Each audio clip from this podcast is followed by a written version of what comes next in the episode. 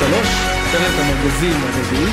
אנחנו מקליטים פרק אחרי שלושה פרקי מגזין, מי שעוד לא שמע, זה משה פרימו, עם אה, פרק על שופטים. ופרק בית שאן, אה, ציון שלוש סרט מלחמה. בדיוק. אז יש שלושה פרקי מגזין שהם לא תלויי זמן, שאתם מוזמנים להאזין אליהם בכל שלב. אה, הפרק הזה הולך לעסוק במה זה להיות שחקן זר, בין אם זה שחקן זר בישראל או ישראלי שיוצא לחו"ל, עם פוקוס בעיקר על זרים שבאו לשחק בארץ. איתי באולפן זיו. שלום, אבי. אהלן, בוקר טוב, שבוע טוב. שבוע טוב, ואוהד כהן, מה העניינים אחי? בסדר גמור, בוקר אור. בוקר טוב. אה, אתם רוצים לתת טיפה רקע, לספר על עצמכם, איך אתם קשורים לסיפור? אה, אני עובד בסוכנות שחקנים ספוקס, סוכנות גרמנית שמה שהיא בעיקר יודעת לעשות זה למצוא יהלומים באפריקה, מזרח תיכון ולהזיז אותם לאירופה, כל הדרך למעלה. אה, אני מנהל בשביל הסוכנות, בהתחלה הייתי scout, היום אני כבר מנהל את ישראל, ארה"ב וכל האופרציה שלנו במערב אפריקה. אה, זהו, אז הרבה זרים שמגיעים גם לישראל, גם לחו"ל בשלב ראשון, מלווה אותם כל הדרך, מוצא אותם ורץ איתם הלאה. מגניב. מעולה, וזיו? אה, המאזינים של הציון מכירים, היום אני עובד בסוכנות שחקנים כ scout ואנליסט, אה, סוכנות שנקראת שמריך ספורט מנג'מנט, עוד לא הבאנו זרים לארץ ולכן אני יכול לדבר יחסית בחופשיות על הרבה מה, מהתהליכים, ולפני זה עבדתי בבית"ר ירושלים, כך שיצא לי להתממשק הרבה עם זרים דווקא מהצד של המועדון, ולשמוע מהם חוויות נוספות. עכשיו, אני רוצה שנייה לדבר על החשיבות של, ה, של הפרק הזה.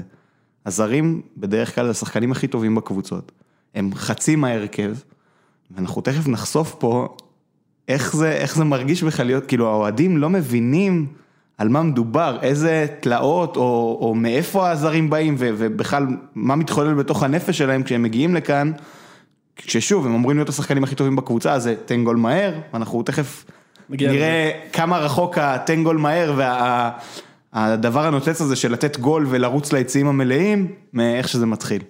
יפה. אז בוא, אז בוא נתחיל רגע באמת מלפני שאנחנו, עכשיו לאורך הפרק יהיו סינקים, זאת אומרת דיברנו עם כמה זרים ששיחקו בארץ, יהיו סינקים, אני השתדלנו שיהיו הרבה בעברית, יהיו גם חלק באנגלית, אה, נעביר את אה, עיקר הדברים כאילו אנחנו, אה, אבל לפני שאנחנו צוללים לשם, כאילו חשוב לי להבין מהצד שלכם, זאת אומרת, איך בכלל מתחיל התהליך הזה, זאת אומרת, מי פונה למי? זה משתנה, מן הסתם ככל שאתה מתחיל יותר אתה זה שמייצר את רוב הפניות ואתה זה שמאוד דוחף, אבל ככל שהשנים עוברות ואתה מייצר איזשהו שם ומוניטין כבר הרבה דברים מגיעים אה, לפתח הדלת, אה, במיוחד באזורים שיודעים שאנחנו מקושרים בהם בצורה יותר טובה. אז זה מאוד מאוד מאוד משתנה, החוכמה מבחינתנו היא תמיד לנסות לייצר משהו שמוצלח לכולם, כי אני תמיד אומר, שחקן שמצליח פותח את הדלת לשניים אחריו, ושחקן שלא מצליח נועל את הדלת לשניים אחריו. אה, אז זה מאוד משתנה, מאוד משתנה. אוקיי, עכשיו בוא ניקח רגע דוגמה, שיש לך שחקן, אני סתם זורק, שחקן כנף, ימין, עם אה, בעיטה טובה מרחוק, ודריבל בינוני, בסדר? סתם אני... זה. אתה עכשיו יודע שאתה בא ומציע אותו לקבוצות, אז אתה, אני מניח שאתה מסתכל על תקציב, זאת אומרת, אתה יודע כמה הוא עולה או מה השכר שלו, ואז אתה יודע מי הקבוצות שיכולות לעמוד בזה, אבל אתה גם הולך ובודק אם זה הצורך שלהם, כאילו, מה, מה השלב הבא? א', זה תמיד משתנה. אה, לרוב, איך שזה נראה ביום יום, שקבוצה תבוא, תגיד לך, אהלן אוהד, אנחנו צריכים א', ב', ג', דבר אלינו. אה, הרבה פעמים, גם בישראל, אבל בעיקר בחו"ל, שהמגבלות זרים הרבה יותר אה, פשוטות, נקרא לזה ככה. אנחנו הרבה פעמים נגיע עם הרעיונות שלנו, כלומר, אני חושב שאחד הדברים שאנחנו עושים טוב שכשאנחנו רואים קבוצה אנחנו באמת מתעמקים בה, ואני יודע היום לבוא להגיד, סבבה, זה מה שאתה רוצה, אני חושב שזה מה שאתה צריך, תחשוב על זה. כלומר, אני כן מצד אחד אתן לך את מה שאתה מחפש וביקשת, ומצד שני אני אציע לך משהו שאני חושב שאולי יתאים לך אולי בעמדה אחרת שלא חשבת, כי המטרה שלי, כמו שאמרתי, בסוף לייצר אה, משהו שאני חושב שיעבוד, אה, מעבר ל- give the people what they want, שככה ככה התחלתי. אוקיי. איך זה עובד מהצד של הקבוצות? זאת אומרת שעבדת בביתר? אז זהו, השאיפה, מה שנכון לעשות זה משהו שנקרא scouting אקטיבי. כלומר, אני מחפש את השחקנים שאני, שאני רוצה, אני מנהל איזשהו אה, פול של שחקנים שאני עוקב אחריהם במשך כל השנה, שנתיים, שלוש, מחכה לאיזה נקודה בקריירה שבה אני יכול לקפוץ עליהם ומביא אותם אליי. אה, אבל בארץ זה לא המצב, גם בגלל היעדר כוח אדם וגם בגלל שהרבה פעמים הסוכנים החזקים הגדולים פונים לבעלי הקבוצות, פונים למאמנים, ואז ברגע שמנחיתים עליך משימה שהיא מלמעלה, אתה מחויב קודם כל לקדם אותה. אז אה, מה שקורה בארץ זה scouting פסיבי, כלומר, אה, אוהד תיאר פה, פונים לסוכן, תן לי הצעה כך וכך לשחקנים, הרבה, הסוכנים הקטנים פונים אליך ומביאים, ופונים אליך עם הצעות, ואתה צריך לבחור מתוך ה pool שהם בחרו לך. עכשיו, כבר כאן יש כשל מאוד גדול, כי אתה מבזבז המון זמן על לראות שחקנים ספציפיים. כשאני חושב שהדרך הנכונה, את השחקנים הכי טובים שאני מכיר, מה pool שיש לי היום, מצאתי דרך זה שראיתי מישהו אחר. נגיד, זה שחקן שכבר לא יגיע לארץ, אז אני בא להגיד את השם שלו, ראיתי את אה, דניאל שלוי, הבן של סטפן, ראיתי אותו ב-MLS, ופתאום בקבוצה מולו ראיתי בלם פנטסטי, כבר, שוב, עברו שנתיים מאז, שחקן בשם אייקו פארה, בלם אמריקאי, מטר שמונים ושמונה, אתלט על, עולה לגבהים מטורפים, מתקל מאוד מאוד טוב, והוא, היה לי בזה, בקיץ היה ניסיון להביא אותו לארץ. אבל את השחקנים הכי טובים ראיתי כשלא הסתכלתי עליהם. כשראיתי משחק או ראיתי מישהו, ומישהו אחר תפס לי את העין, ואז התחלתי לעקוב אחריו וקלטתי כמה הוא טוב. וכשאתה עובד לפי pool שסוכנים מציעים לך, אתה מאוד מוגבל, אתה רואה שחקן מסוים, אתה יודע שיש לך עוד 20 שמות אחריו, אז אתה חייב לראות אותו כמה שיותר מהר, אז אתה רואה את המשחק בכפול 2 ואתה מתרכז רק בפעולות שלו, אתה לא מצליח לראות את כל המשחק, ואת כל הזמן שלך אתה מבזבז על pool שהוא משמעותית פחות טוב מ pool שתוכל להרכיב בעצמך, אם תראה בלי הגבלה המון המון משחקים. אוקיי. זה... עכשיו, ניקח רגע את הבלם הזה שראית, קוראים לו אי כפרה? איי קופרה, כן. אי כפרה, שם קליט, חבל שהוא לא בא. נכון, ומדבר, אנג- כאילו, הוא אמריקאי, הוא מדבר אנגלית מדהימה, שחקן השנה ב-MLS פעמיים, שחקן טוב. יפה, עכשיו ניקח רגע דוגמה בעולם אידיאלי, שאתה עכשיו מזהה את הבלם הזה, ואז מה קורה, מה השלב הבא, אתה פונה לקבוצה, לסוכן שלו, איך אתה מזהה, אם הוא תחת חוזה צריך לפנות לקבוצה. אם הוא לא תחת חוזה, אז צריך להבין את ה... מי הסוכן שלו, יש כל מיני טריקים וגם בהם יש הרבה פייק ניוז וסוכנים מנוסים יודעים, אה, או סוכנים מנוסים, אנשי מקצוע מנוסים יודעים להבין מי הסוכן, הרבה פעמים גם דרך קשרים במדינה ולא דרך מקורות מידע אינטרנטיים. אה, פונים לסוכן, מנסים לגשש מה, מה התקציב, מה הציפיות של השחקן, מה הוא רוצה, האם הוא מחפש לעבור קבוצה. אם יש אישור, מקבלים טופס שכל הסוכנים מכירים שנקרא מנדט, אוקיי, authorization, מקבל אישור, ייצוג לייצג את השחקן בארץ לקבוצות האלה והאלה עד תאריך זה וזה, ומציעים אותו לקבוצה. אוקיי, ועכשיו רגע אוהד מהצד שלך, נגיד אתה עכשיו בקשר מול השחקנים, מה חשוב לשחקנים, אם אתה עכשיו מגיע אליהם עם הצעה מישראל נגיד, מאוד מאוד משתנה, אה, בגיל, בפרופיל, באיפה שהוא מגיע. עם רוב השחקנים שאני עובד, אני חושב שהמטרה פה היא מקצועית, בדרך כלל. הפכנו את ישראל בשנים האחרונות לשוק מקפצה לילדים שבעבר היינו שולחים לבלגיה, אה, אבל ככל שהכדורגל האירופאי בטופ שלו עולה ועולה ועולה, הפער שלו מאפריקה הוא נהיה בלתי אפשרי. וישראל אה, נהייתה לנו מין בית קטן, יפה וחם, שבאמת יותר קל לילדים לבוא בשלב ראשון, ובגלל זה רוב השחקנים שאנחנו מביאים לפה, השאיפה היא מקצועית, חשיפה. כלומר, ישראל זה לא איזה, זה לא MLS וזה לא בלגיה וזה לא שווייץ, אבל זה שוק שממנו אחרי שנה, שנה וחצי, קל מאוד לזוז לשם, ואתה לא מגיע למצב שאתה קופץ גבוה מהר מדי והקריירה שלך רק הולכת אחורה, מה שקורה להרבה מאוד טאלנטים מאפריקה שהולכים לשם למקומות האלה. אוקיי, זאת אומרת, אבל זה נכון בעיקר לפרופילים של שחקנים צעירים שמחפשים לקבל דקות, נכון? א', וב', אה, אני חושב שגם רוב השחקנים היותר מבוגרים שהבאנו לפה, באים בפרופיל דומה. אה, בין אם זה פשיט שכבר הרוויח את כל הכסף שיכול להרוויח בחיים שלו, אז הוא רצה לחזור לשחק כדורגל ברמה גבוהה וויתר על הרבה מאוד, מה זה ויתר? בחר הצעה שהיא הרבה יותר נמוכה מאשר הצעות שעמדו לו בקיץ הזה גם מרוסיה וגם מטורקיה, כי הוא רצה באמת ליהנות מכדורגל מקצועני ולא לפחד שאחרי שני משחקים לא טובים אה, ישלפו לו את החשמל מהבית. אוקיי. אה, הקולציה שהגיע לפה אחרי תקופה שהוא קצת פחות שיחק והיה צריך באמת ל- לחזור לקצב, אה, מועדון שבסוף הוא מועדון יורופה ליג באופן אה, די סדיר בחמש שנים האחרונות, הייתה אחלה בחירה מבחינתו. כלומר, אני חושב שבאופן כללי הפרופילים שאנחנו מחפשים, גם שחקנים שהם לא שלנו, אלא יותר עסקאות תיווך, כמו שזיו תיאר, תמיד השאיפה שלנו היא שהצעד יהיה מקצועי ולא כלכלי. כי שחקנים שבאים לפה בגלל שמשלמים להם 50 אלף דולר יותר, תוך יום זה נראה ככה. אוקיי, עכשיו, נדבר רגע על איך זה עובד לצורך העניין כשהשחקן מגיע לארץ. זאת אומרת, דיברת עם שחקן, בכוונה אני לא רוצה להיכנס לשמות בשלב הזה, אבל דיברת עם שחקן X, אתה מביא אותו לקבוצה בארץ. החוזה נחתם לפני שהוא מגיע, זה כפוף למבחנים, אז- כמה מישמש יש שם? אז לעולם לא יחתמו חוזה לפני ששחקן מגיע, בגלל שחוקי פיפא המעודכנים לא מאפשרים, גם אם שחקן נכשל בבדיקה רפואית, זה לא עילה להתרת חוזה. אמ, כלומר שאף מועדון שהוא קצת מנוסה, לא יחתים שחקן לפני שהוא הגיע לארץ ועבר בדיקות רפואיות וראה שהכל בסדר, מה גם שההתאחדות לכדורגל מחייבת על מנת לרשום שחקן שהבדיקות הרפואיות יבוצעו בישראל. זאת אומרת שזה מין, אה, אתה מגיע למצב שהכל פחות או יותר סגור, אה, אולי דברים קטנים משפטיים שעוד אה, נשארו לפתור, אבל הכל, הייתי אומר 95% סגור שהשחקן נוחת פה, ובהנחה שהוא עובר מדיקלס, ואולי סעיף 2 שעוד רבים עליהם עד הרגע האחרון, זה הדברים היחידים ש, שנשארים פתוחים. מגיעים לפה, בדרך כלל הקבוצות היותר גדולות עם יותר כוח משיכה, הרבה פעמים מה שהן עושות עם שחקן לא בטוח, הן אומרות לו אוקיי, קח מלון עלינו, תהיה, מכבי תל אביב נגיד עושה את זה, מכבי חיפה עושה את זה, קח מלון על הים, או בחיפה או בתל אביב, בוא תהיה פה שלושה ימים, לא, לא משא ומתן, לא שום דבר, תהיה שלושה ימים, תבוא עם משפחה, עם ילדים חופשה עלינו, אנחנו מממנים, בוא נדבר אחרי שלושה ימים ונראה מה אתה מחליט. אם אהבת סבבה, אם לא, אז לא. אני, מהניסיון שלי עוד לא היה מישהו שהגיע ועשה שלושה ימים בתל אביב או בחיפה וחזר הביתה. למרות שאני שמעתי, אני מכיר אחד כזה שהיה מאוסטרליה, אני לא זוכר באיזה סיפור, אבל הוא היחיד שאני מכיר שבאמת היה פה רעה ואמר, לא, זה לא מתאים לי.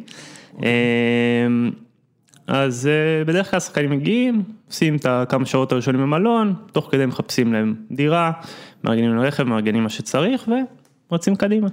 אוקיי, אז שוב, יכול להיות שדברים טיפה השתנו, אני אשמיע עכשיו סינק של, אה, רגע. עוד לפני זה, ראם קח את זה בחשבון, יש לי סיפור על, אה, על, על השלושה ימים בתל אביב האלה.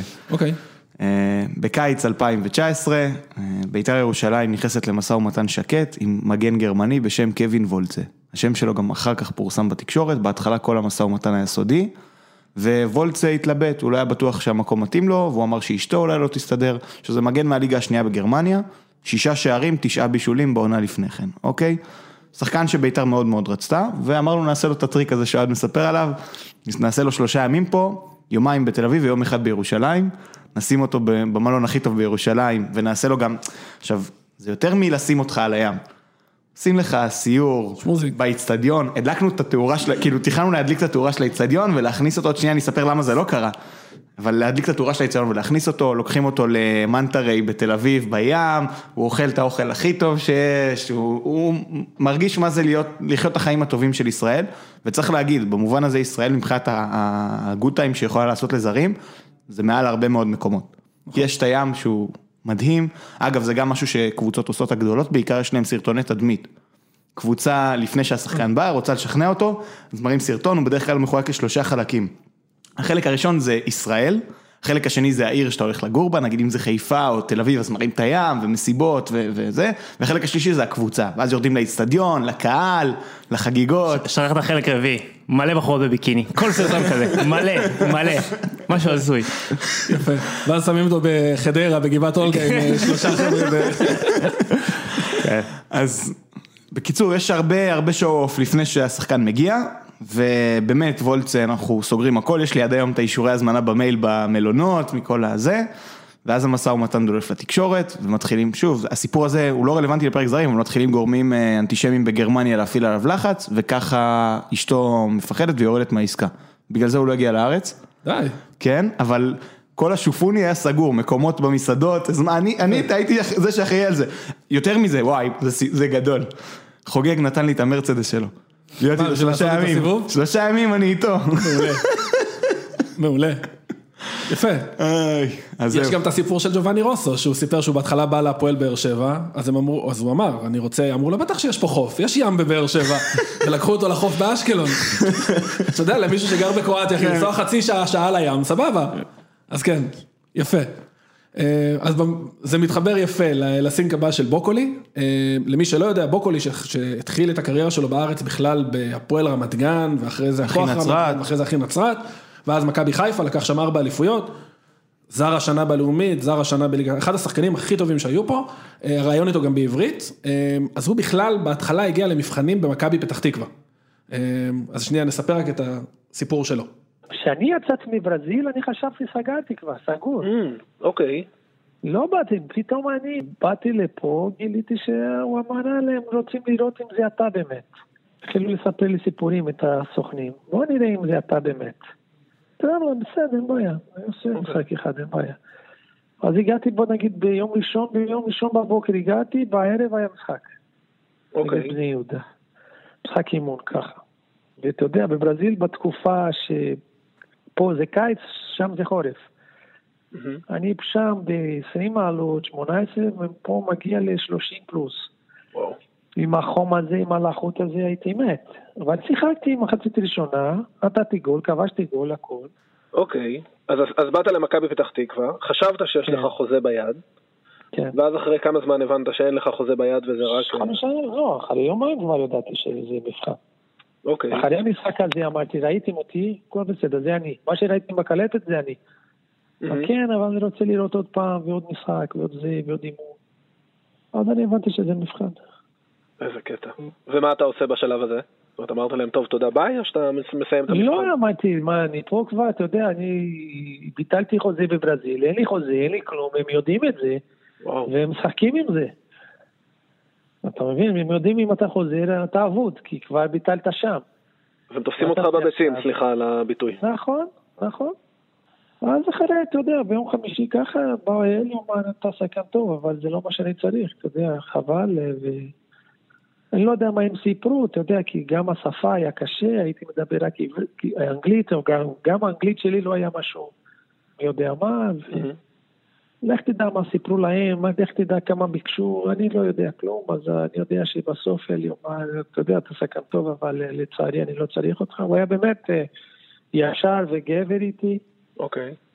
זהו, ביום חמישי הוא אומר סופי, לא, לא, לא, אז אמרתי, בעיה, לך הביתה. זהו. זה הספתח של אה, גוסטבו בארץ. אה, אגב, אלי שהוא מדבר עליו זה אלי אוחנה שאימן בזמנו את מכבי פתח תקווה, שאמר שהוא אמר לו, אתה אחלה שחקן, אבל אני בכלל צריך חלוץ. אה, כמה עוד קורה היום? זאת אומרת, יכול לקרות דבר כזה או שזה כאילו של פעם? זה עדיין קורה, אבל אה, בגלל שאני מכיר את הסיפורים האלה מהצד השני, אני, בוא נגיד ככה, אני נוטה להאמין שמכבי פתח תקווה מראש אמרו להם, אתה מגיע למבחנים, סוכנים שם הבינו שאם יגידו לו את זה, אין תיאוריה שהוא יבוא, מכרו לו איזשהו סיפור, קורה המון, מבחיל בעיניי, אבל זה, כן, זה עוד נפוץ, שכיח. זה עוד נפוץ. יש לנו דוגמה מהקיץ האחרון. אם אתם זוכרים, הפועל תל אביב, היה את הסיפור בין קלינגר לניסנובים על קוטוליה ועל אה, לא קופר, איך קראו לשני הפנמי שהגיע? עומר בראון. בראון. עומר בראון. שקלינגר היה בטוח שהם מגיעים להתרשמות, והם היו בטוחים שהם מגיעים לחתימה, ובסוף היה שם איזה מישמש בין לבין, והם אחרי אימון אחד חתמו, או משהו כזה. אימון שהם לא בכושר כמובן, אז כן, זה עוד קורה עכשיו לשאלתך. אז רק מה שחשוב להבין מהסיפור עם גוסטבו, אה, כאילו ערכתי חלקים כדי שזה יהיה יחסית קצר, אבל כשהוא הגיע ואמרו לו יש לך חוזה מובטח, הוא ביטל חוזה בברזיל.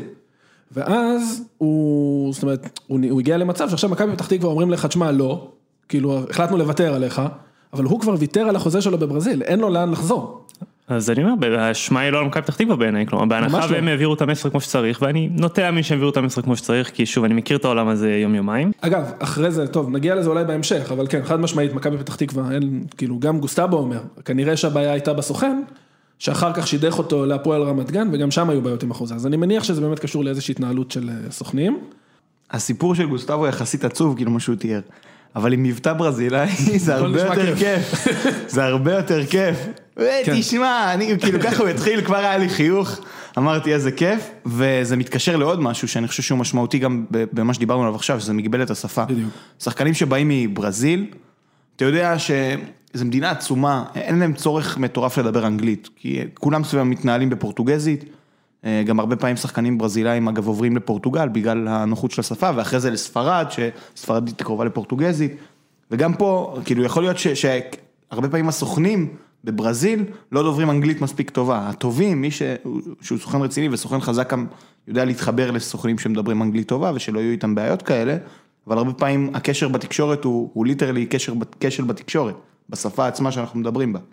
כן, אז, אה, אני אוסיף לזה עוד מימד, תחשוב רגע מנקודת מבט של שחקן, שעכשיו הגיע למדינה, שוב, אם אתה עובר לאנגליה או לארצות הברית, אתה, או אפילו ספרד, אתה יודע, אתה יכול לדבר. הוא מגיע למדינה שהוא לא ידע עברית, הוא בקושי ידע אנגלית אז, וכאילו, עכשיו אומרים לך אין, וזהו, אין לך לאן ללכת. כאילו, אין, השלב הבא הוא עכשיו לך תחפש כרטיס טיסה חזרה, ואתה חוזר לברזיל שאין לך קבוצה. אז כאילו זה הזוי. עוד משהו, דיברנו מקודם על scouting אה, אקטיבי מול scouting פסיבי, נשמע עכשיו שיק של אה, יוג'ין, יקיר, ה... יקיר ה pod. הבטחנו כל כך הרבה הבטחנו כל למאזינים. כך הרבה. אני חייב להגיד, אני שוב, דיברתי איתו וראיינתי אותו, אני בגילוי, אני כבר משנה שעברה אובססיבי עליו, עוד שהוא היה ברעננה. אה, בחור מצחיק, חמוד, חבל על הזמן. למי שלא יודע, רק טיפה רקע, שיוג'ין הגיע בהתחלה לארץ, הוא הגיע למבחנים במכבי נתניה. הוא היה בבלגיה, הוא שיחק אז בבלגיה. הגיע למבחנים במכבי נתניה, אה, גם אחרי משחק אימון לדעתי, גם נגד בני יהודה, אה, אמרו לו שזה לא מה שמחפשים, מחפשים חלוץ גדול באמצע, אה, והוא היה אמור לחזור לבלגיה, ואז קרה זה. And you and I remember the night before I will move to I will go back to Belgium. There was this one player, uh, Matan Roses from Bet- uh, Maccabi Tel Aviv. אוקיי, He was celebrating his birthday, אוקיי. and um, you know the guys invited me to to um, to go. So I remember Ali Mohammed is a Ghanaian, so we, we connected at the first time when I came to Natanya. And um, you know, we went to the party, and there was this this youth players, Maccabi Tel Aviv. You understand? Yeah. Matan Roses, Shaka, uh, Shahapiven, you have um, uh, Danglaza, you have uh, Dol Pires, all these, you know, young players that time, I think 2017. Okay. Were in the party, and um, they saw me playing in um, the game in, in Benayuda and uh, Natanya. And the Total Cup. Yeah. So they were like, "Oh, he's good, eh? He's a very good player. Okay, come and play for us." But you know, at the end of the day, I didn't know that they play in Beta, uh, Beta Tel Aviv Ramle. I remember Sui was playing in, um, in uh, Ramle. Um, uh, I didn't really, you know, focus on that. So uh, we finished the party and then I, I went back to Belgium the next day. And uh, I remember when Ali called me, um, he said, okay, "Bro, you, the coach really wants you. The coach really wants you."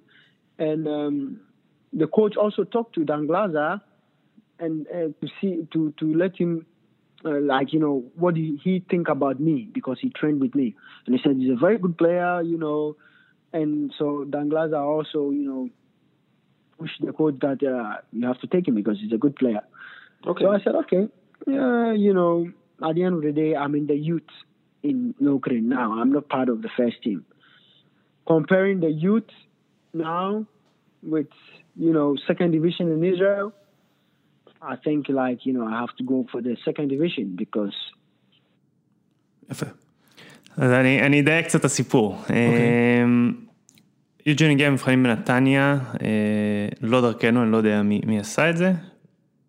לא הסתדר, חזר לבלגיה. אה, ואז קיבלתי טלפון יום אחד מהבחור שלנו בבלגיה, יושב אצלי מישהו במשרד, אה, יוג'ין אנסה, משחק בלוקרן, הוא אמר שהיה במבחנים בישראל והוא שמע שיש איזה מועדון מליגה שנייה שאולי רוצה אותו, שהמאמן דיבר איתו, בלה בלה בלה, אתה, אתה מכיר, אתה יכול לעזור.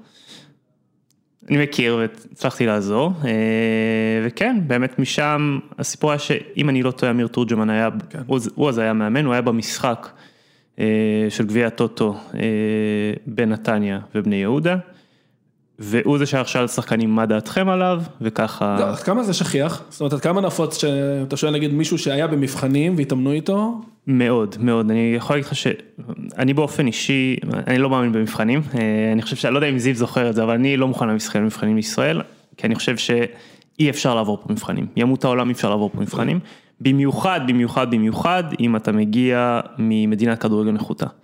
אה, שהקצב יותר נמוך ואתה בא לפה ואנשים חושבים שהולך לנחות פה אה, קריסטיאנו רונלדו. אה, אבל כן הרבה פעמים שיש לי שחקנים אפריקאים שמגיעים לפה פעם ראשונה וכולם חושבים שהם במבחנים כי זה מה שאנשים רגילים.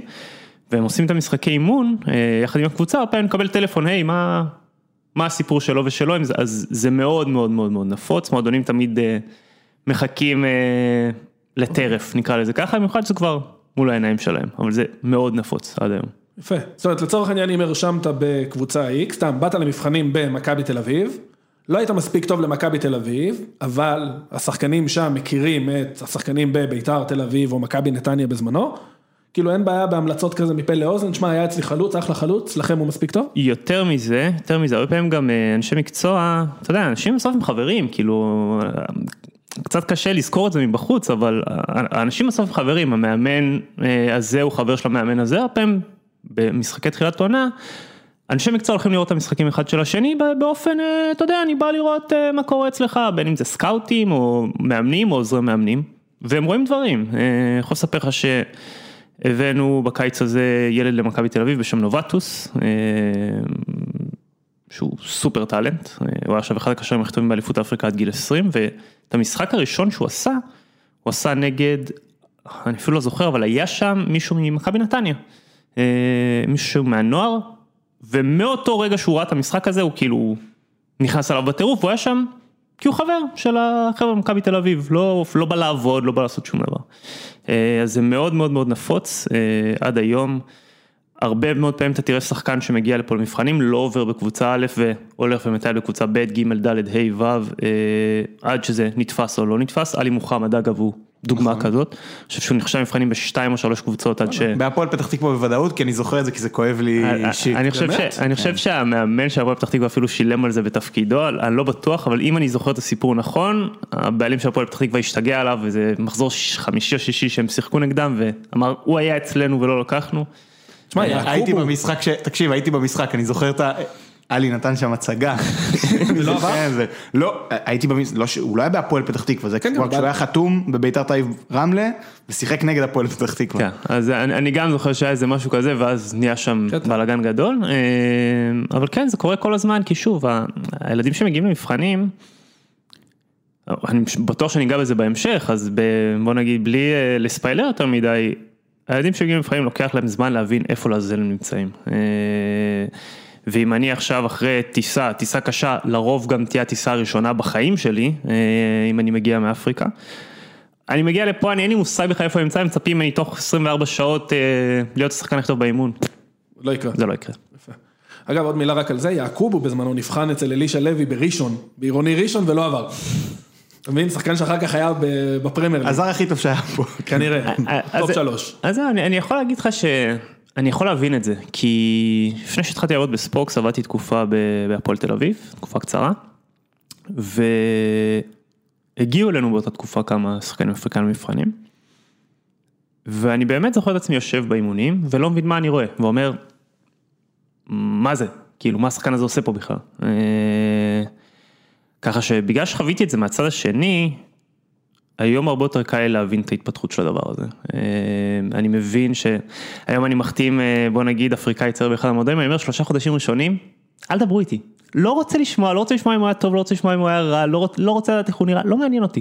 אחרי שלושה חודשים נדבר פעם ראשונה, אחרי חצי שנה פעם שנייה, ואחרי שנה נלך ביחד אה, ו- ונחגוג.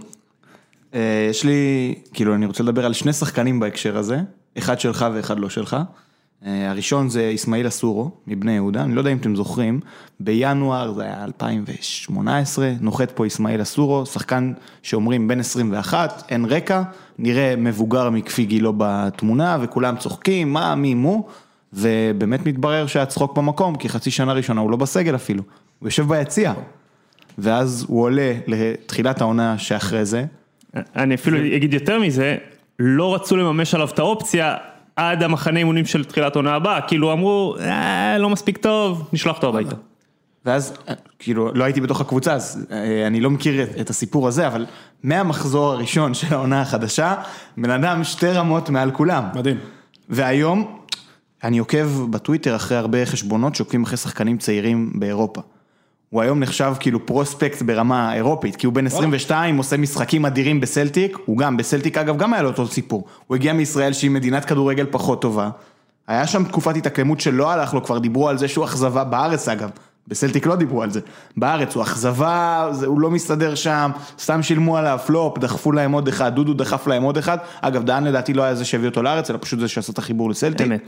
אה, אכזבה, והנה, כאילו עכשיו הוא בכושר מפחיד, הוא כמעט לא יורד מהמגרש, הוא עושה דברים מדהימים, אז זה סיפור אחד על סורו ועל התאקלמות, ויש שחקן שנמצא בעיצומו של התהליך הזה, אני מבקר אותו הרבה בפוד, שחקן שלך, ואני אגיד את זה עכשיו בפניך, כדי שזה לא יהיה כאילו מאחורי הגב, שזה קמאני, מונטרי קמאני, המגן השמאלי של אשדוד, מההתחלה אמרתי, אני לא חושב שכרגע, אגב, כרגע הוא כמובן מאוד השתפר, ולמרות זאת רק בהתקפה, בהגנה יש לו המון ליקויים שנובעים מזה שהוא הגיע ממדינת כדורגל לא מפותחת והוא לא יודע טקטיקה, עוד שנה, שנתיים, מתי שהוא יתבשל, הוא יהיה מוכן ואז הוא בסוף יצא לאירופה. האמת, אה, בסוף בוא נגיד ככה, אה, לוקחים אותו כדוגמה, הוא, הוא דוגמה מדהימה, כי אני לא אשכח, זה מה שאני באמת לא אשכח בחיים.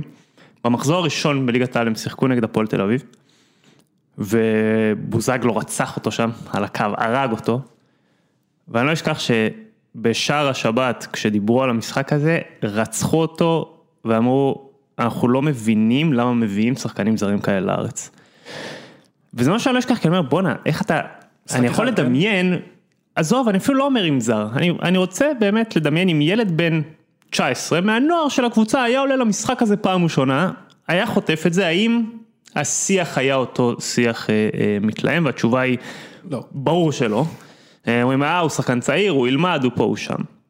אה, ומונטרי, מן הסתם, טקטית חסרים לו עדיין הרבה מאוד דברים, יש דברים שמשתפרים יותר מהר, אה, יותר לאט, אבל בסוף, כשבאים לשפוט חומר גלם, אתה אומר, מגן היום, הדבר הראשון שהוא צריך זה להיות מסוגל לעשות 13 קילומטר בקצבים מטורפים. זה יש לו ברמה קיצונית, כלומר, גם הפעמים שהוא מגיע למצבי קרוס טובים והקרוס לא יוצא טוב, הוא עדיין מגיע כל משחק לשישה, שבעה, שמונה, תשעה מצבי קרוס, כי הוא עובד כמו מטורף. ואז אתה אומר, אוקיי, אז היום הוא בן, חגג לי עכשיו 21, אה, הוא כבר עם, אני חושב העונה עם ארבעה או חמישה בישולים ושער, מגן שמאלי בן 21, מסיים את העונה בוא נגיד עם שני שערים, שישה, שבעה בישולים, לא רע. he won't be here. את כן. את ה-development הוא ימשיך במקום אחר. יפה, אנחנו נגיע בהמשך לאלמנטים של, גם של התאקלמות וגם של אה, סבלנות, של קבוצות, זאת אומרת. אה, התקשורת זה, אתה יודע, אנחנו יכולים לעשות פרק בנפרד על אה, זה, אנחנו מדברים על זה המון בפוד גם, שאתה זר, אתה תמיד טוב כמו המשחק הראשון שלך. אמת. זאת אומרת, ואם היית טוב במשחק הראשון, נגיד הקולצה, אתה זוכר, היה נגד נס ציונה. נס ציונה, הוא תפר ישר השוואות לוואקמה. אמת. למה? כי שניהם שחומים, שניהם רצים על הקו, וואקמה. אמת. יפה. מאז הוא לא נתן גול שנה. עכשיו שוב, הוא שחקן סבבה, אבל הוא לא וואקמה. אבל זה מה שנחרט לאנשים בראש. פלניץ', שהתחיל פחות טוב, הוא עדיין, למרות שהוא כבר חודש, חודשיים לדעתי, top שתי בלמים בליגה. שוב, אחד. עם כל ה... אני גם חושב, אני באמת חושב, אבל שוב, אני אוהד מכבי חיפה, אני לא אובייקטיבי. עדיין, כאילו מתייחסים אליו בחצי עין כזאת, כי ההתחלה שלו לא הייתה טובה. אמת, כי אה, שוב, אנשים לא מוסיפים את השכבות שהיית מוסיף לשחקן ישראלי שמגיע, אם היית לוקח את המקביל לבוגדן פלניץ', לא יודע, ב... ארד אני לא- בעונה הראשונה שלו. למשל, או אפילו לא ארד, כי ארד הוא לא מנוסה, אבל בוא נגיד, אני לא זוכר איך טל בן חיים חזר לארץ, באיזה כושר, אבל בוא נניח טל בן חיים אה, כדוגמה. אה, טל בן חיים הבלם, לא כן. הכנף. אה, אתה יודע מה, טל בן חיים הכנף זה דוגמה מצוינת. למה? כי כשהוא הגיע לפה בהתחלה, אחרי תקופה ארוכה שלא שיחק, דבר מאוד דומה שקרה לפלניץ', אמרו, ברור שלוקח לו זמן, כלומר, סבבה, ביקורות עדי, אבל זה לא היה ארסי. אמרו, אוקיי, מכבי תל אביב לקחה שחקן שלא שיחק הרבה מאוד זמן, האם הוא יחזור לעצמו, האם הוא לא, גם אם לא, הכל בסדר, אנחנו מבינים את הסיטואציה שהוא מגיע ממנה. שבוגדן פלניץ', אני חושב מחודש פברואר או מרץ נכנס לסכסוך חוזי עם מכבי חיפה ולא, עם סטיהו אבוקרט. עם סטיהו, סליחה, ולא התאמן עד שהוא חתם במכבי חיפה, שזה היה בסוף אוגוסט, אם אני לא טועה, הוא הגיע מאוחר. כלומר, יש לך כדורגלן שלא התאמן במסגרת מקצוענית במשך שבעה חודשים, הגיע לפה, תוך שבועיים נזרק למים ואתה שופט אותו על המשחק הראשון שלו כי הם שיחקו נגד אה, טוטנאם ומישהו... אה, השחילו, כן. דלה עלי השחילו. אז זה מה שאומר, לזרים אתה אף פעם לא נותן את ה... את הגרייס הזה. את ה... מעבר לגרייס, אתה לא מוסיף להם את השכבות, כלומר, כמו, שאתה, כמו שלא היית שופט ילד בן 19 לחומרה אם הוא ישראלי שעלה עכשיו מהנוער, למה שתשפוט ילד בן 19 זר לחומרה, כמו שאתה לא היית שופט את טל בן חיים לחומרה על המשחק הראשון שלו אחרי שנה שהוא עושה כדורגל בספרטה פראג, למה שתשפוט את פלנץ' לחומרה אחרי המשחק הראשון. אני אז- מניח שזה תיאום ציפיות. זאת אומרת, אני מניח שכאילו, תפיסתית, עזוב שזה לא נכון, תפיסתית אצל רוב האוהדים, זר צריך לשדרג אותי.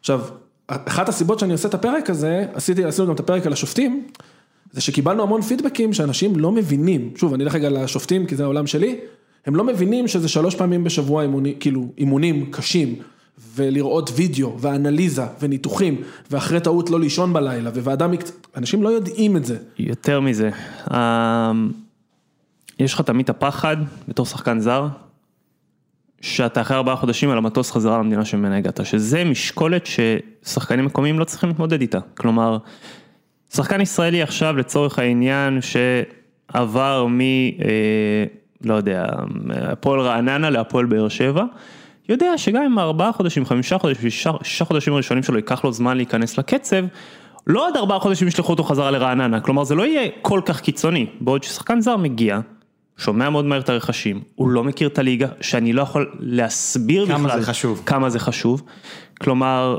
אתן לכם דוגמה של אה, סיינסבורי, סיינסבורי הגיע לפה, איך הוא אמר לי, in the first five matches I was flying, כאילו, הוא עף. ואז כמו שקורה הרבה פעמים לשחקנים שמגיעים מרמת כדורגל גבוהה יותר לפה, והמשחקים הראשונים שלהם הם מאוד טובים כי הם הגיעו מקצב אימונים פסיכי לחלוטין, שפה הכל נראה להם בהילוך איטי, אחרי חמישה, שישה משחקים אתה מוריד טיפה את הרגל מהגז, אתה מתחבר פה קצת טיפה לקצב, ואז כשאתה רוצה לעלות חזרה כי אתה נכנס לתקופה יותר קשה, it's already too late. אמ, אז דוגמה מעולה אגב סיינסבורי. אה, הוא היה ממש ממש טוב, ממש טוב, ודווקא שנגיד במשחקים נגד מכבי תל אביב ונגד ביתר שהוא שם כאילו פגש דריבליסטים קצת יותר מהירים, שם הוא התקשה.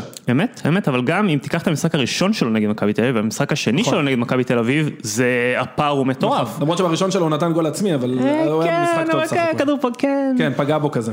אז ה- ה- הנקודה היא שאנשים לא מבינים את החשיבות של להכיר את הליגה. אה, כי כשאתה לא מגיע לפה הכל נראה לך, אם אתה בא מרמה יותר גבוהה, הכל נראה לך פה מאוד מאוד קל, במיוחד בהתחלה. ורק לאט לאט דברים נהיים קשים ואתה מגלה שהם לא קלים כמו שחשבת. אם, תגיע, אם אתה מגיע מרמה יותר נמוכה לרמה גבוהה, אז יחד עם הלחץ של I have to, שאני חייב לספק קבלות, כאילו I have to perform, אני חייב להיות טוב כל משחק כדי שלא יעיפו אותי, על זה מגיע בסוף בן אדם שהגיע מתרבות כדורגל, שהיא ולו, היא לא מפותחת, היא ברמה הרבה יותר נמוכה, בקצב הרבה יותר נמוך, ולתוך כל הסיר לחץ הזה, יחד עם השנאת זרים, שהיא לא, לא קיימת רק בישראל דרך אגב, היא קיימת בכל העולם. שחקנים ישראלים שיוצאים החוצה יספרו לכם אותו דבר ב-99% מהמקומות שהם יוצאים אליהם. אה, מייצר אה, מצב שהוא כמעט בלתי אפשרי לילדים בסוף, בני 19, 20, 25 אפילו, כאילו. וזה אבסורד כי כאילו, לפחות בעיניי, הפרופיל שצריך להביא לארץ, זה שחקנים, שוב, היו פה הרבה זרים, נגיד שרי, שאני מת עליו, הוא קצת חריג בנוף, זאת אומרת, הוא בא כבר מבוגר, עם משפחה, עם ילדים, אבל בעיניי הפרופיל שכן הגיוני לרוב הקבוצות, עזוב מכבי חיפה, מכבי תל אביב, שיכולות לשים סכומים מאוד גדולים. יתר הקבוצות, אתה יודע, אולי ביתר, באר שבע, גם, כן, בין לבין, חלק מהזרים צריכים. להיות כאלה, חלק צריכים להיות... אבל הפרופיל שבעיניי הם אמורים לחפש, זה חבר'ה בני 20 עד 23 כאלה, שיכולים לעשות פה עונה שתיים, שתי עונות טובות, להימכר, המודל שעכשיו אשדוד עושים, שאתה כאילו בגילוי נאות, כאילו יש לך חלק גדול בו. אה, אבל זה המודל בעיניי לליגה בכלל, אני- זה מה שצריך להיות. אני חושב שלכולם, אני חושב שגם מכבי תל אביב ומכבי חיפה מתחילות לעשות צעדים לכיוון הזה, הן גם מבינות שהן חייבות לעשות את הדבר הזה, כי בסוף שאתה רואה את כל המועדוני ביניים הכי טובים בעולם, אוקיי בוא, שוב אנחנו אוהבים מאוד, דוגמה מצוינת. בדיוק, אנחנו מאוד, מאוד אוהבים לחשוב עלינו כאיזה special snowflake, אבל uh, בסוף שאתה רואה את כל המועדוני ביניים שעושות, שעושים דברים מדהימים ומתקדמים שנה אחרי שנה, אם אתה לוקח את הבלגיות הגדולות, אם אתה לוקח את דנמרק. הפורטוגליות הגדולות, הדניות בשנים האחרונות עם מיטילנד שפתאום הגיע מ-literally nowhere למצב שהיא באופן קבוע אלופה ומשחקת צ'מפיונס ליג, אתה לוקח את השוויצריות, באזל ויאנג בויז בנו את כל הדבר הזה כשהם שיחקו עם ילדים. אז אני אומר, אם באזל מסוגלת לנסוע למצרים ולהביא את אלנני ואת סאלח, או אם אנדרלכט מסוגלת לנסוע לאפריקה ולהביא שורה של כוכבים שהיא מכרה ב-30, 40, 50 מיליון. מכבי תל אביב ומכבי חיפה לא מסוגלות לעשות את זה, הרי ברור שזה מגוחך. עכשיו, גם אנדרלכט וגם באזל לא מביאות כולם בני 18, כן? שלא ישתמע לרגע שאני... אבל יש בלנס, אז אתה מביא שניים שלושה שחקנים שהם קצת יותר מנוסים, עם עוד שניים שלושה ישראלים יותר מנוסים, ומסביבם אתה מרכיב טאלנט, כי הטאלנט לא רק שאחרי שנה הוא יהיה יותר טוב מכל מה שאתה יכול להביא מתוך אירופה, כי הכסף שלך שם שווה יותר, אלא גם הוא יימכר, יכניס הרבה כסף לקופה למעגל, נכון. בדיוק, יאפשר למועדון שלך להמשיך לגדול מבחינה תקציבית. תקציב של מכבי חיפה ומכבי תל אביב לא השתנה כבר עשר שנים, למה? כי הבעלים בא אומר זה מה שאני שם השנה. אני החלטתי שהתקציב יהיה 120, 140, 150 מיליון, לא משנה כמה, כמה שלי הכנסות טבעיות, מינוס זה, זה מה שאני אשים, אבל זה יהיה התקציב. מכבי תל אביב, מכבי חיפה לא מצליחות להגיע למצב שהן עולות ל-200, 250, 300 מיליון שקל, בעוד שהאחרות שרצות מלמטה למעלה ומפתחות ומוכרות, התקציבים שלהם מכפילים את עצמם כל שנה. נכון, זה גם גולש לשיח אחר על המודל נגיד של מכבי תל אביב, שהם משלמים סכומים מאוד גדולים לישראלים הבכירים להישאר בארץ, נגיד, ולא מוכרים אותם. בין- שוב, כל אחד אבל והאסטרטגיה שלו. גם, נגיד מכבי תל אביב בשנים האחרונות התחילה תהליך מאוד מבורך של חוץ מה, יש את הזרים בקבוצה הבוגרת, יש את הבחור שאוהד הביא לנוער, וחוץ מזה יש עוד שלושה זרים שהם פיתוח בביתר תל אביב בת ים. כלומר, היא לא רק קבוצת פיתוח לישראלים, לשחקנים שמסיימים גיל נוער או שהם בשנה שנייה נוער ומתפתחים, אלא גם לזרים, מביאה שם שלושה, היא יכולה אחר כך להשאיל אותם לקבוצות אחרות בליגת העל, או אפילו להביא אותם למועדון, פרפה אגב הוא הדוגמה הבולטת, פרפה הגיע כשם מאוד מאוד גדול, פרפה גויגון למי שלא מכיר, שחקן מחוף השנהב, שיחק בעונה שעברה בנוער של מכבי תל אביב, היה יחד עם סאקו טורי הזר הכי טוב שראיתי פה בליגת הנוער. אה, שיחק בבוגרים לדעתי כמה דקות, לא? פרפה שיחק השנה כמה דקות בבוגרים, נכון, באלוף האלופים, גם שנה שעברה במשחק סיום או משהו כזה, אה, והיום הוא בביתר תל אביב בת ים, קצת נפצע ונעצר, עד אז הוא היה מעולה, עכשיו הוא חוזר לעצמו, והוא עוד יהיה שחקן משמעותי בליגת העל, והוא בן 20. כלומר, אה, יש מצב שזה ישתנה בכיוון של מכבי תל אביב, וכאילו תוך כדי אני יושב פה עם מחברת וכותב כל מיני דברים כשאתם מדברים, אז מכבי תל אביב ומכבי חיפה יכולות לנסוע לאפריקה, יכולות לנסוע להרבה מקומות. יש עניין בירוקרטי עם קבוצות קטנות שמקשה עליהם, מעבר לשלוח אנשים לאפריקה, שהבעיה היא כוח אדם, כי האדם שצריך לנסוע לאפריקה, יש לו משימות במועדון, שבגלל ש, שכולם עובדים על הקשקש וב-130 אחוז משרה, הוא לא יכול, כאילו אין מישהו שיעשה את המשימות צריך האלה. גם לנקות את החדר הלבשה כן, בדיוק, אתה מבין, צריך לעזור. לסחוב את הציוד. אז זה אחד, ושתיים, יש עניין של ערבות בנקאית, אוהד מכיר את זה טוב, כשמגיע שחקן אפריקאי לארץ, צריך להפקיד בנמל התעופה 15 אלף שקלים במזומן. אוקיי. אתה אומר אוקיי, אבל קבוצות הרבה פעמים יש להן בעיה של נזילות. כן. דווקא של- במזומן? של להוציא כסף. יכול להפנות אותך לבעלים הרלוונטי. לא, אבל באמת, אני, אני מכיר את זה מהצד השני. וואלה, לא ידעתי את זה. יש קושי, הרבה פעמים מבקשים מהסוכנים. לשים שהוא ישים את הכסף? את הערבות, עכשיו זה חוזר אליך, כל הערבות היא שהשחקן לא יישאר בארץ. אוקיי. כאילו ברגע שהוא נוסע, עוזב את המדינה, אתה מקבל את הכסף בחזרה. כן, הכסף חוזר אליך. אז אני- אני מתנצל שאני- אני- אני אקטע אותך- אני קוטע אותך כי אני אגיד על זה שני דברים. אחד, אנחנו שוב חוזרים לתרבות המבחנים, תרבות שאני לא מאמין בה. אמ, והכסף הזה הוא מגוחך בסוף, כי גם אתה מדבר על בעיות של נזילות, השחקנים האלה הם הרבה יותר זולים מכל דבר שאתה מביא. וב' אה, אנשי מקצוע שהם באובר קפסיטי, שוב זה מגוחך בעיניי, כי אתה, ברור, אתה יודע, אנל- מגוחך. אנליסט וסקאוט, אני לא צריך לספר לך, זה, זה המקצועות הכי זולים בכדורגל, כאילו זה יחד עם עוזר מאמן או מאמן כושר, באמת, זה מקצועות שמבחינת, לא תנפון את האנליסט. זה מקצועות שמבחינת כסף, נכון. הם, הם מגוחכים, כאילו אפילו מועדון כמו לצורך העניין אה, אה, הפועל כפר סבא, סתם תזרוק שם, אם הוא לוקח חמישה. שניים, אחד, אבל בתשלום ראוי, מלא. בתשלום, אז אני אומר, בתשלום ראוי, כמה, לאנליסט חדש, צעיר, סקאוט חדש, צעיר, כמה משלם לו? 8,000 שקל בחודש ברוטו? אח שלי, זה לא השחקן ה-20 בסגל שלהם, נכון, כן? נכון, כאילו, צודק. אתה מוותר אפילו, אתה יודע מה, על שחקן אחד, שבוא נגיד הוא שחקן 14-15 אצלך, שעולה לך 15,000 שקל ברוטו בחודש. ואתה תשפר את, אבל את כל השחקנים. שלך. את ש- ה-11 הראשונים, את ה-16-17, אתה תשפר את הבאת. שניים, אז הבאת בכסף הזה בוא נגיד עוד אנליסט אחד ועוד מאמן כושר אחד, עוד scout אחד ועוד אנליסט אחד, יצרת אפקט שהוא הרבה יותר אחד, אז אני, שוב, אני, אני כאילו מבין מה אתה אומר, אבל אני, אני לא, לא, אני לא אומר את זה כ... זה מה שנכון. בדיוק, אני אני- מציף את ה- את הבעיה. אני, זה מה שאני אני לא מקבל את זה ואני אגיד יותר מזה. כן, גם אם הצוות שלך ב over capacity, פעם בשנה שהעוזר מאמן שלך יפספס שבוע, וואלה, כל הזין, כאילו שייסע, זה משהו הרבה יותר גדול, חשוב ויעשה אימפקט הרבה יותר משמעותי. לעונה הבאה שלך, לעתיד של המועדון שלך, להצלחה המקצועית שלכם, אז מה יותר חשוב, שהוא יראה עוד וידאו של היריבה הבאה, או שתגיד, מקרה הכי גרוע, אז אני אפסיד. אבל איזה עונה הבאה? הוא לא יהיה פה. הוא לא יהיה, ובגלל זה אגב, הרבה פעמים מאמנים, תדעו לכם, מאמנים אשפים בזה, ולשכנע את הבעלים שזה השחקן שאנחנו חייבים להביא עכשיו בינואר כי, כי הוא מדהים, לא כי הם מאמינים בו. כי הם יודעים שאם הם נופלים, אז בעונה הבאה הם לא פה, אז כבר בוא נשים, נחלוב עוד קצת, ניקח עוד טיפונת, ונביא את השחקן הזר הזה. אה, למה, מה, מאינטרס של כאילו לגזור קופון? לא, אני לא אהיה פה. אה, כדי להצליח כאילו. כן, גם אם הוא לא מה שאני מאמין שהוא יהיה, הוא עוד שחקן בסגל, ואם אני יכול לחלוב עוד כמה שקלים כדי שזה מה שיבטיח לי את העונה הבאה, הבנתי. אז אני אעשה את זה. עכשיו, יש לי שאלה, דיברתם על היכרות של הליגה, עברו פה, היו הרבה דיונים, אז דיברתם על היכרות של הליגה, אז אני חושב שיש עניין מאוד חשוב לגבי אם זה שחקן התקפה או שחקן הגנה. נגיד, קמאני לקח לו קצת זמן להתאקלם, ורדסקה אגב, שחקן מביתר, הייתי יושב איתו כל שבוע ומספר לו קצת רקע על הקבוצה.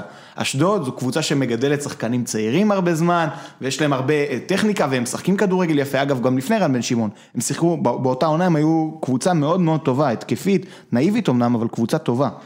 אז אתה מספר לו על זה, ואתה מספר על מכבי פתח תקווה קצת, אתה מספר על בני יהודה שזו קבוצה שהיא מסורתית, מתבנקרת, משחקת עם 5-3-2 מאוד מסודר, באמת, אתה נותן לו את ה input הזה, זה חשוב, אנשים לא מבינים את זה, אצלנו זה בא באהלן אהלן, נכון, נכון. גם כשמגיע מאמן זר לפה, הוא לפעמים צריך לקבל את ה insight של אוהד, וזה נכון אגב גם ב scouting. את האמת, יש לי סיפור מעניין על זה, אבל זה אח- לאחרי זה בגלל משהו שאתה אמרת. אתה לא תאמין לאן, משפט שאמרת בפודקאסט אחר, לאן הוא, לאיזה משק כנפיים הוא, הוא הוביל. אני אספר עליו עוד שנייה, אבל לפני זה, אה, דיברתם על פלניץ'.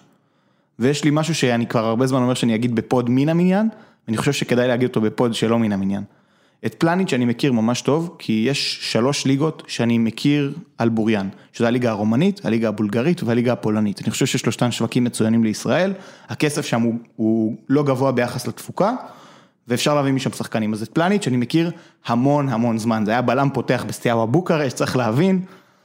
אה, ופלניץ' כשהוא הגיע והיו ביקורות לא טובות, שתקתי ובאמת זה היה מוצדק, אבל זה הרגיש לי כמו שאנחנו הרגשנו כשזהבי, אם אתם זוכרים, כשהוא הגיע לפס ואיינדובן, הוא נתן שני גולים בהתחלה, ואז זו הייתה תקופה ארוכה שהוא לא פגע וירד לספסל, והתקשורת בהולנד אמרו, לא שחקן, נפילה, עכשיו כל אוהד בישראל יודע מי זה ערן זהבי. אוקיי? יודע מי זה ערן זהבי.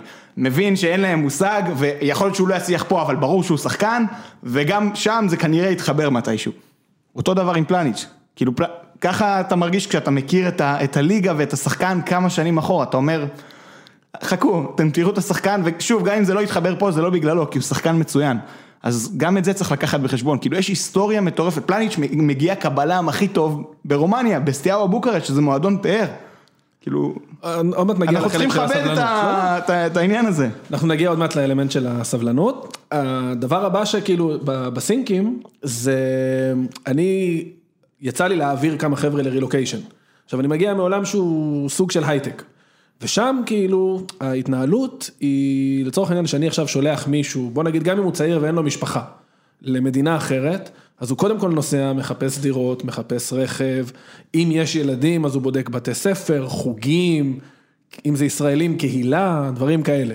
יצא לי לשאול כמה חבר'ה ששיחקו פה לגבי האלמנטים האלה, אז הסינק הבא זה דריו פרננדז, אה, שהיה בביתר ירושלים, אה, יהודי ארגנטינאי, חמוד, מקסים, אה, נחזור אליו גם בהמשך, ולמי שלא יודע, הוא בכלל הגיע לביתר מיוון, מפניוניוס, אם אני זוכר נכון, וגם הוא אגב במקרה גילו אותו, זאת אומרת באו בכלל לעשות scouting על חלוץ מהקבוצה היריבה, ונדלקו עליו, אה, וזה הוא מספר על, ה... על התנאים שלו ואיך הוא סגר בארץ. My first three days in Israel was just to go there to sign the contract. In that moment, I don't know anything about cars, about uh, house, about nothing. Just I go there to sign the contract, and then the numbers. You know, I, I, I when I flew there with uh, some people from Panionios because they have to know if uh, all the numbers are okay, if uh, what's going on with, uh, of course, with my car, with my house. But they don't show me anything. They don't show me Dario. You will going to live there. This is gonna be your car. No, they don't. They don't show me anything. Just I go there to sign co- the contract. אוקיי.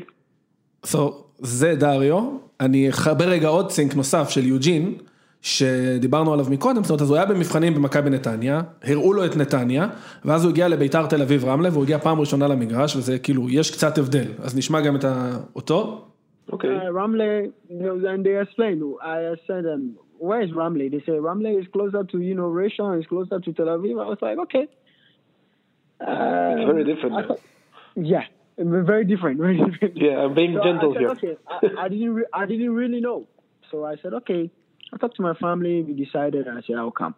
I'll come and play one year. You know, develop myself. This is this was the idea. Coming to Israel to play one year and go back to Belgium just to catch up. Okay. And uh, I remember when I get to Ramley, I was like, what the fuck did I do?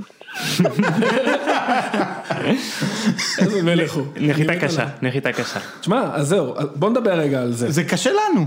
אם הייתי עכשיו לוקח אותך, או שאתה גר בתל אביב, וזורק אותך בדירה ברמלה, אתה היית אומר, אין, אין שאלה, גם זה מה שאני אומר, זה מאוד מאוד תלוי מאיפה הבן אדם מגיע, אחרי זה בן אדם שאם הוא היה מגיע שלב ב- בצד הראשון מאפריקה, שוב, זה יותר פשוט, אבל הוא הגיע אחרי חמש שנים בלוקרן, כאילו הוא גר בבלגיה הרבה מאוד שנים, אה, בבית יפה, עם אה, אישה, וכאילו זה, להגיע לפה זה מאוד מאוד קשוח. כן, אבל זה מפתיע אותי, שוב, ההתייחסות שלי, אני לא מכיר את העולם הזה, אבל ה- ה- כאילו הלבוא ואתה לא יודע לאן אתה בא.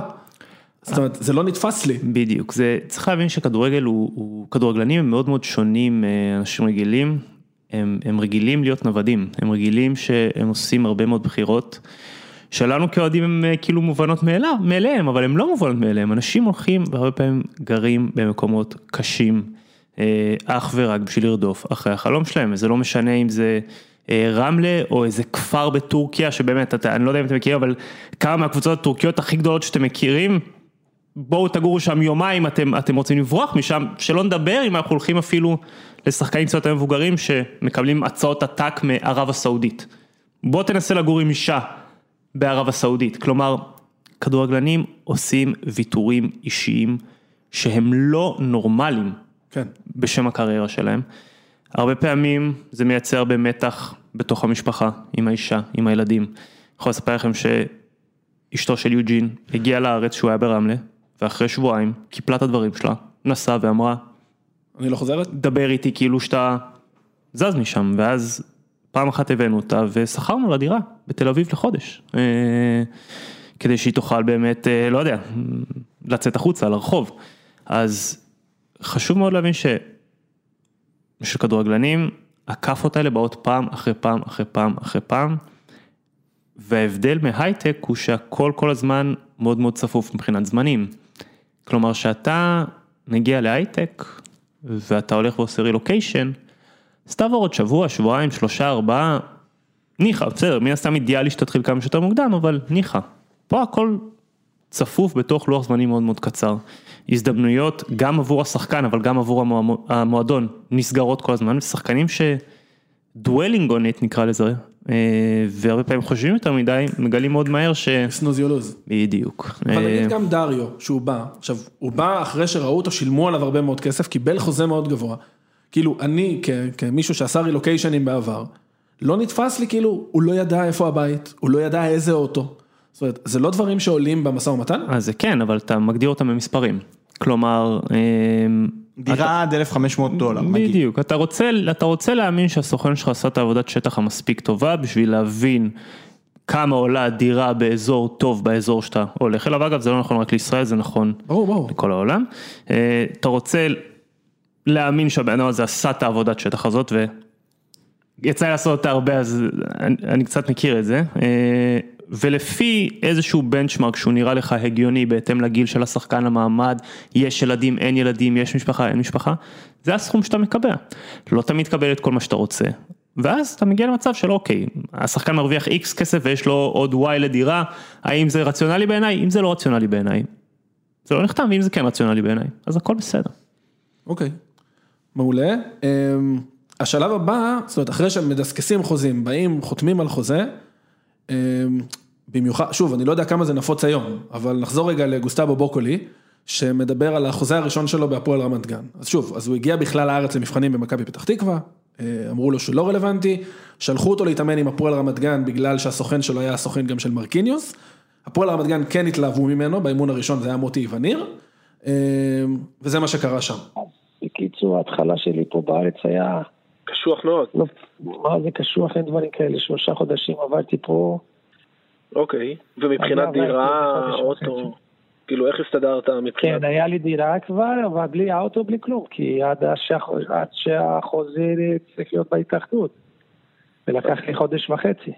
אוקיי. אז מה אתה עושה? הם נותנים לי- הם נותנים לי כסף פה, כסף שם, כדי להסתדר יום יום, אתה מבין? וואו.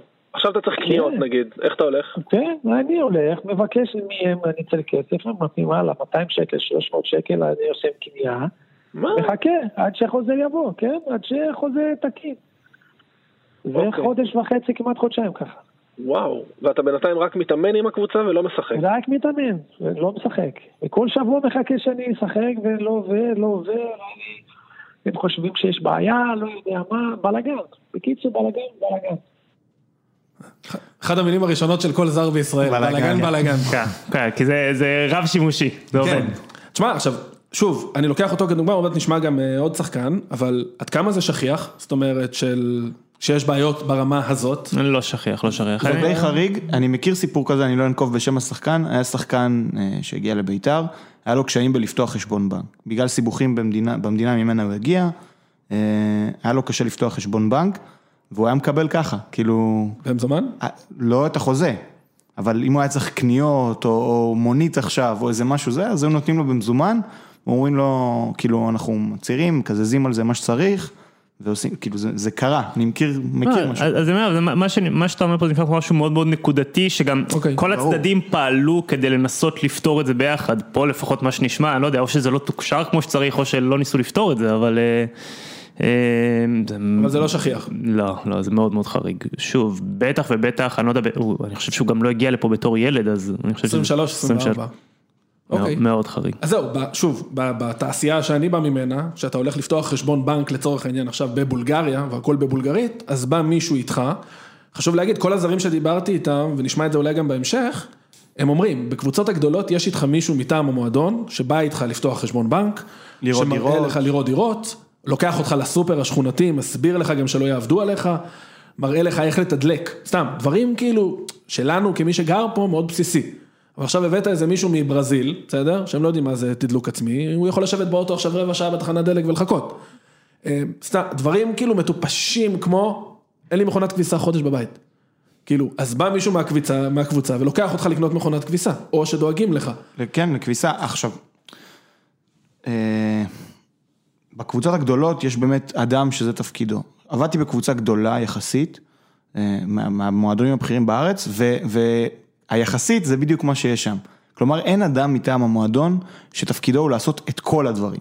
הוא עושה דברים בסיסיים, אבל יש נגיד בביתר, יש בחור בשם משה אלמסי, אוהדי ביתר מכירים אותו. גם דריו מסר לו דש. וואלה, יפה, אז הגיוני גם שהוא יתחבר אליו, שהוא האבא של הזרים. עכשיו זה בחור בן 25-6, הוא לא עובד במועדון, הוא אוהד בית"ר, שעושה כנראה מספיק כסף מעסקיו הפרטיים, ובא לו לעשות משהו כאילו עם המועדון שמגניב אותו, אז הוא מדבר ספרדית, אז הוא לוקח את כל החבר'ה האלה שמדברים ספרדית, נגיד רואדה ודריו פרננדס וארסו, כל החבר'ה האלה, ודואג להם, נגיד, לוקח אותם פעם בשבוע לשוק מחנה יהודה, לאכול איתם ארוחת ערב שם. הוא מכיר איזה, יש לו חבר נוסף, שהוא בעל בר שם, והוא לוקח אותו, גם זה, כאילו, אחרי שהשחקן כבר עשה את כל הדברים, ממוקם בארץ, לקחת אותו פעם בשבוע, אושרי מסמן לי שאנחנו תכף נדבר. על זה, אבל לקחת, אה, לקחת בן אדם פעם בשבוע, לאכול איתו ארוחת ערב, או קצת להראות לו את העיר, בן אדם חי פה, תראה לו, תעשה סיבוב, ואני חושב שחסר, ניסיתי להכניס את זה בביתר, זה פשוט לא היה באחריותי, והיה לי כל כך הרבה משימות, לעשות טופס טיולים נכנס. שיהיה לך איזשהו תהליך שאתה עושה עם כל שחקן מסודר על דף. כמו בהייטק. נכון, וי על הדבר הזה, וי על הדבר הזה, וי על הדבר הזה. הראיתי לו איך, מה, איך אומרים דברים בסיסיים, אני דואג שגם אם הוא לא מדבר אנגלית, שיהיה לו אפליקציית translate בטלפון, שהוא יוכל להשתמש, באמת, דברים הכי בסיסיים בעולם, וכשאתה יושב וחושב על זה כמה חודשים כדי לבנות template לכל הזרים, אז אתה מייצר משהו הרבה יותר מקיף מבוא, הגעת לארץ עכשיו, בוא אני אדאג לך לכל הדברים, אתה תפספס כמה... ברור. כמה זה גם. משתנה מ... שוב, אני עשיתי רילוקיישנים בחיי, גרתי גם בפיליפינים, גם בבולגריה, עם ויזות וזה, זה אישורים אחרים. אז אני מכיר, זאת אומרת, עד שאתה לא חווה את זה, אני זוכר את עצמי ביום השלישי או הרביעי שלי בדירה בבולגריה, אומר, אין לי מגבות. כאילו, what the fuck, מי חושב עכשיו ברילוקיישן להביא מגבת? עכשיו, אתה יורד למטה, הם בקושי מדברים אנגלית, אה, טאוול, טאוול, מסתכלים עליהם, מה טאוול? כאילו, אתה מפגר, אתה רוצה ממני מגבת, מה אתה רוצה שאני אעשה? אז כאילו, יש המון המון המון דברים שאתה לא חושב עליהם בכלל. עד כאן החלק הראשון של אה, פרק המגזין על אה, נושא הזרים. בפרק הבא נמשיך עם עוד צינקים מעוד זרים, שמדברים על האימון הראשון שלהם, על חדר ההלבשה, ההגעה לישראל מבחינת אה, תרבות, התאמה תרבותית, החוויות שלהם, מה הם חושבים על הארץ עד היום. מקווה שנהנתם עד עכשיו, מקווה שתמשיכו בפרק הבא.